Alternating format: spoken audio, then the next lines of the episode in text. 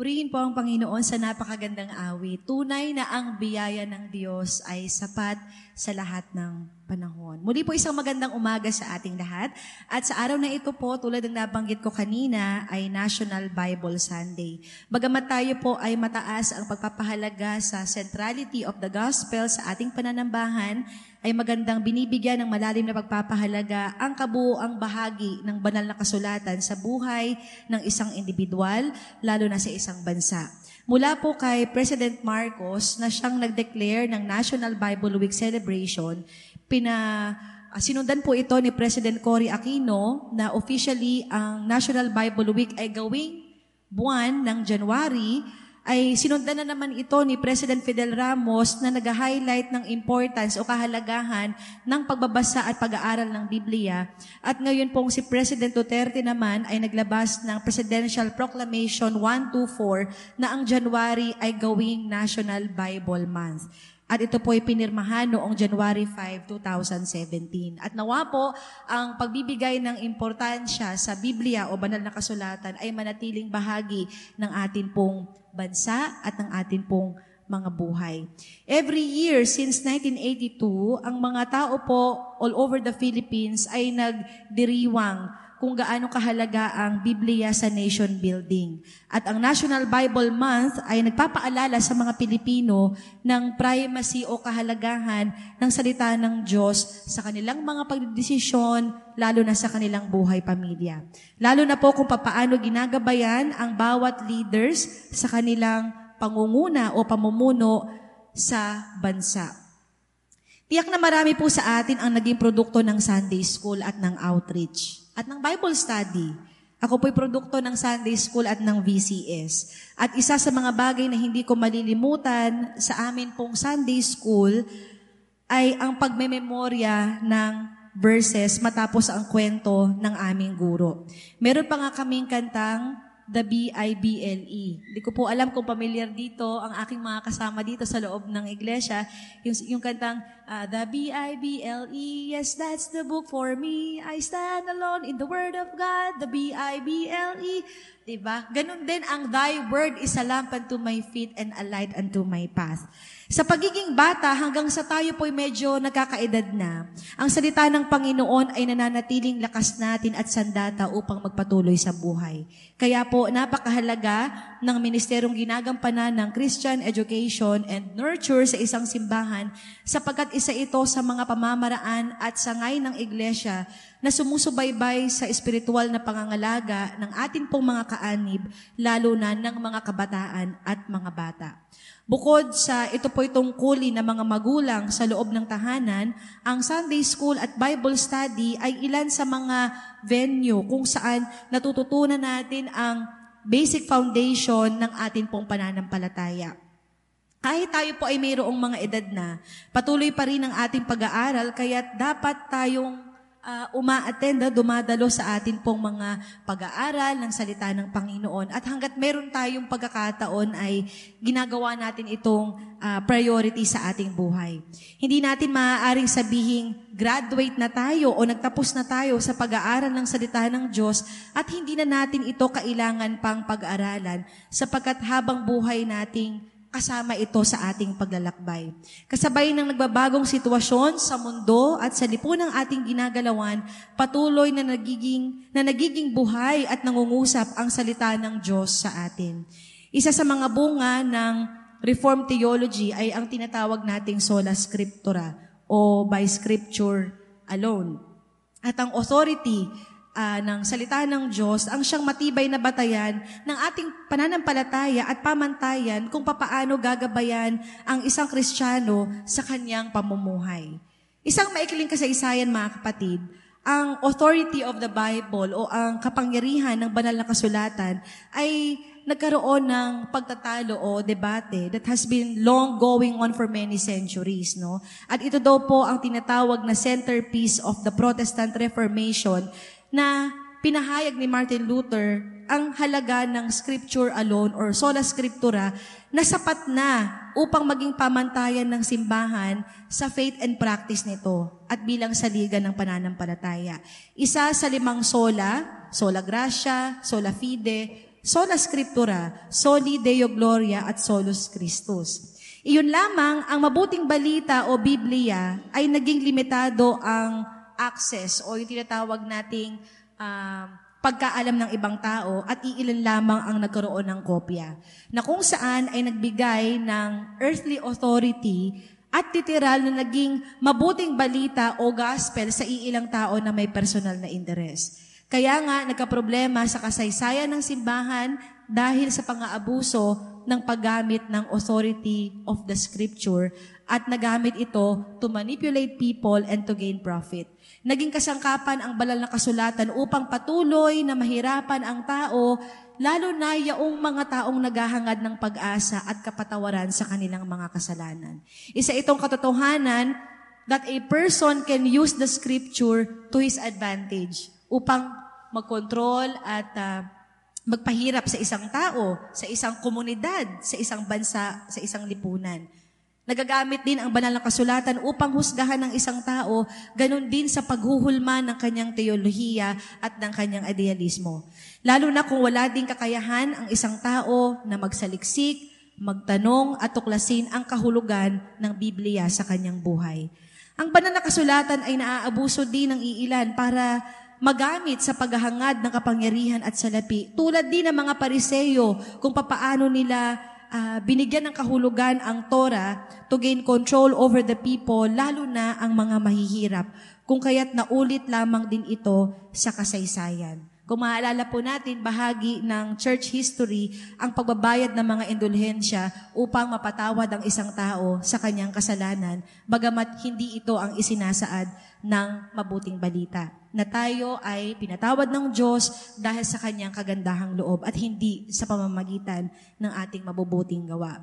Kaya nga para sa akin, ang pagtatanong o ang pagiging inquisitive maging ang pagkakaroon ng doubt o pagdududa at pag-iisip ng malalim ay bahagi ng ating struggle o pakikipagtunggali upang mabalanse at maihulma ang ating perspektibo na nakaangkla no, sa perspektibo ng ating Panginoong Heso Kristo. Sapagkat tayo ay natututo na masala o ma-filter ang bawat katuruan na pumapasok sa ating iglesia, na naririnig natin sa telebisyon, naririnig sa radyo, at tinitignan natin kung ito ba ay nakapattern o sang-ayon sa katuruan ng ating Panginoong Jesus.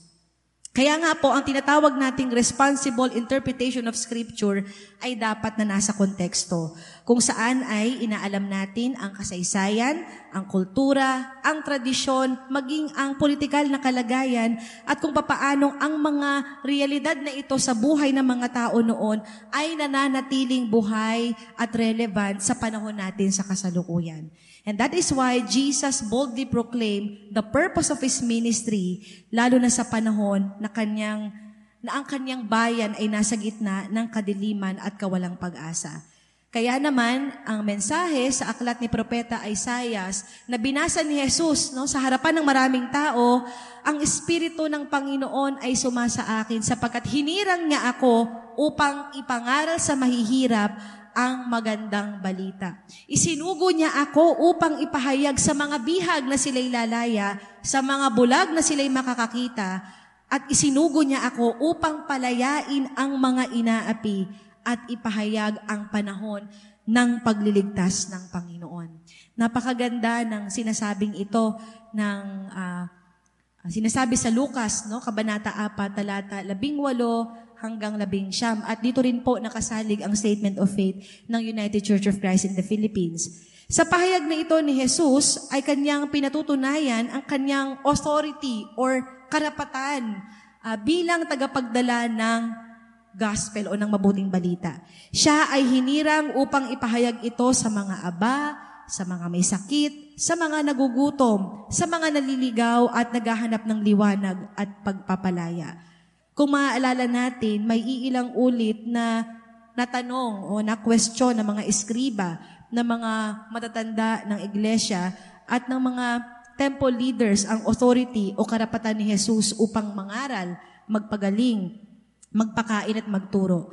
Ang sabi nila sa Marcos uh, Kabanata 11, 27 hanggang 28, sinong nagbigay sa iyo ng karapatan para gawin ang mga bagay na ito? Sino ka ba sa inaakala mo? Anong authority, anong kapangyarihan, anong karapatan ang mayroon ka? Pero batid natin mga kapatid na ang lahat ng karapatan ay ibinigay sa ating Panginoong Heso Kristo. Therefore, the source of all authority is God. At kung wala ang Diyos, apart from God, the scripture cannot stand on its own. Kaya nga, sabi sa Biblia, ito'y hiningahan no, ng uh, breath of God. It was inspired by God dahil naglalaman ito ng redemptive work ng ating Panginoon. Wala mismo sa sa Biblia o sa mismong book or sa paper ang authority kung hindi yung mismong Diyos na gumagalaw mula pa sa kasaysayan. Bagamat may mga taong itinakda o sinasanay sa pangangaral, mayroon tayong mga mahuhusay na preacher sa atin pong iglesia, mayroon din tayong mga tagapagturo sa ating Sunday School at Bible Study, pero ang karapatan na mayroon sila upang magpahayag at magturo ay nanggagaling sa Diyos. Hindi ito sa sariling kakayahan, kung hindi nagiging daluyan lamang ng karunungan upang maipaunawa at maipahayag ang mabuting balita sa mga tao. At sa atin po na bilang bahagi ng uh, ah, UCCP, ito po ang ating pinaniniwalaan tungkol sa Biblia. At ito pa ibabanggitin ko sa wikang Ingles. Sabi po sa ating statement of faith, we believe in the Holy Bible as a faithful witness of God's self-revelation in the history of His people, God-inspired instrument to illumine, guide, correct, and edify His people for their faith and witness. Pansinin po natin yung mga salitang to illumine, magbigay ng kaliwanagan, to guide, pangunahan, to correct, no, mag-rebuke at magtuwid, taliwa sa pang-aabuso ng iba sa Biblia, sapagkat ang layunin ng banal na kasulatan ay maituwid ang ating buhay upang patuloy tayong maging kasangkapan sa ating pagiging mga saksi, pagiging witnesses ng mabuting balita. The scripture is not the authority but functions only as a witness to God's authority. Dahil ang higit na may karapatan ay ang Panginoon, ang ating Diyos, sa pamamagitan ng banal na kasulatan. Same thing din po ito sa lohika o sa logic ng panalangin. Na hindi yung ating panalangin mismo ang may power, kung hindi kanino tayo nananalangin. Ano? Ang pinakamakapangyarihan ay ang Diyos kung saan tayo nananalangin. Our God is powerful and not the prayer which is only a medium or a privilege na pinagkaloob sa atin. Bakit ko po yun nasabi? Tandaan natin mga kapatid na kahit sino ay pwedeng magbasa ng Biblia na walang pagkaunawa.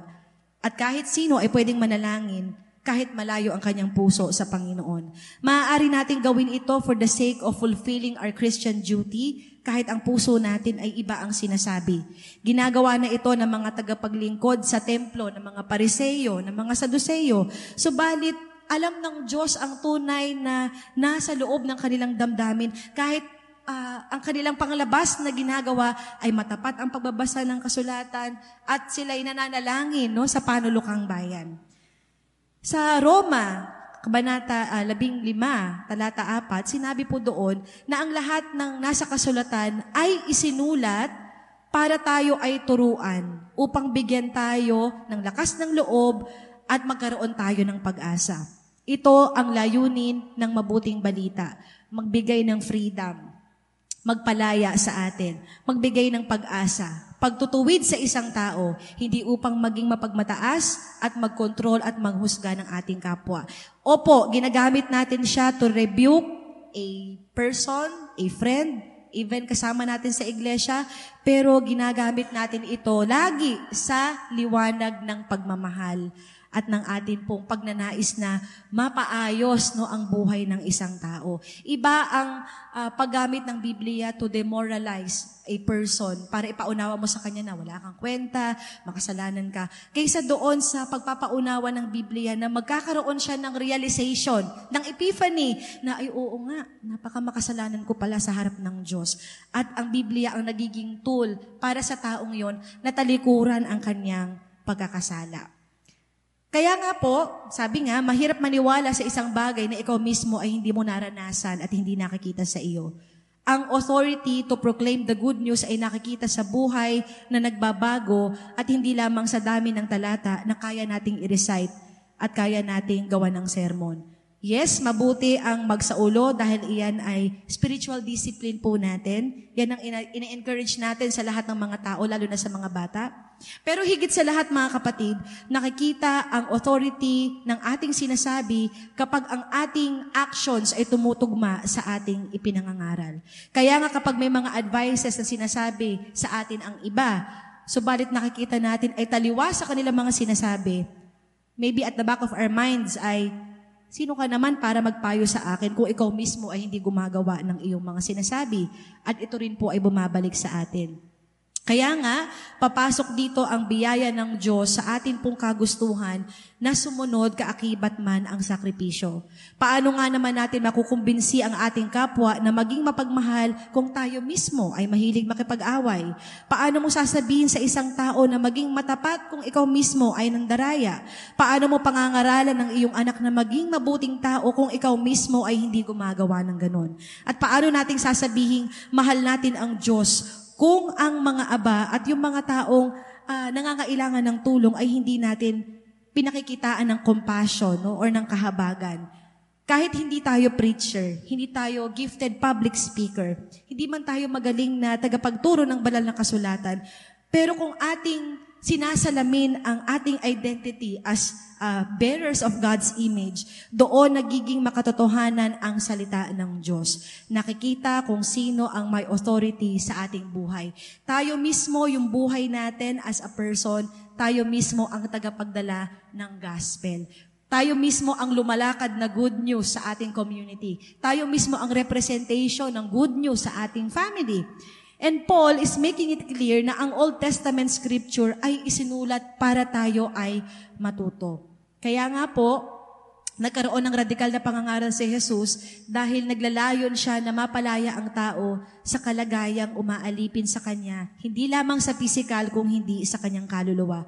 Ang pagmamahal natin sa Biblia ay tunay na hindi masusukat sa pagkaalam o pagkamemorya sa bawat pangalan, lugar o detalye ng isang pangyayari kung hindi paano ito nagiging buhay sa atin at ang mensahe nito at kahit napakahirap talagang panindigan ang pagiging mananampalataya, ay sinisikap natin sa abot ng ating makakaya na mamuhay ng may katuwiran sa harap ng Diyos.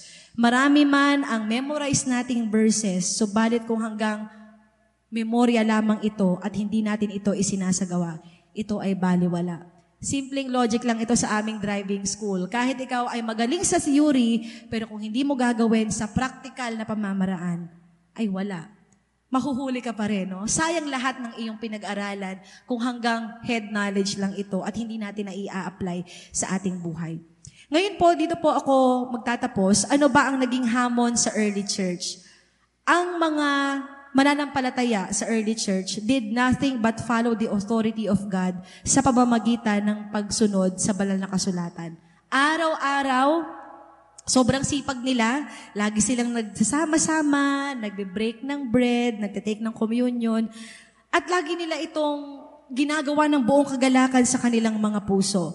At sila, sa buong community, ay nakilala ng mga tao bilang mga taong mabubuti, mababait, matapat, no? at compassionate ng mga tao. Naging maganda ang image ng mga Kristiyano noon. Nagkaroon lang ng problema nitong mga later part na sapagkat pumasok na nga doon ang pang-aabuso no, sa salita ng Diyos. Mga kapatid, alalahanin natin that the love for God's Word is our pathway to a life of obedience na nagbibigay sa atin ng kapayapaan at pag-asa. Ang authority ng mabuting balita ay nakikita sa ating buhay. At isa itong hamon sa ating lahat, lalo na ngayong panahon ng pandemya, na mas makita sa atin ang uh, pinangangaral nating mabuting balita. Pag-asa, pagmamahalan, pagmamalasakitan, pag-uunawaan sa kahinaan ng isa't isa, bilang tanda na tayo'y nasa ilalim ng authority ng Diyos sa pangunguna ng banal na kasulatan. Kung paano tayo nananatiling nakaugat sa salita ng Diyos sa kabila ng mapanghamong mga panahong ito, sana ay ma-translate natin o makita talaga sa mga konkretong aksyon ang ating pananampalataya. Kahit hindi po talaga mahirap, again, walang perpektong kristyano, walang perpektong pamilya, walang perpektong simbahan. Pero ang banal na kasulatan ang nananatiling gabay nating lahat para bigyan tayo ng kaliwanagan, para i-direct tayo, at sana ganun din ang pagtanggap ng mga correction sapagkat pag tumatanggap tayo ng mga rebuke or ng pagtutuwid, dito tayo nagtatransform no? bilang isang mga taong ah, kinakikitaan ng, ng imahe ng ating Panginoon. At nawa, mabago tayo araw-araw at ah, tayo ay ah, mamuhay ayon sa kalarawan ng ating Panginoong Heso Kristo. Sa pangalan ng Ama, ng Anak at ng Espiritu Santo. Amen.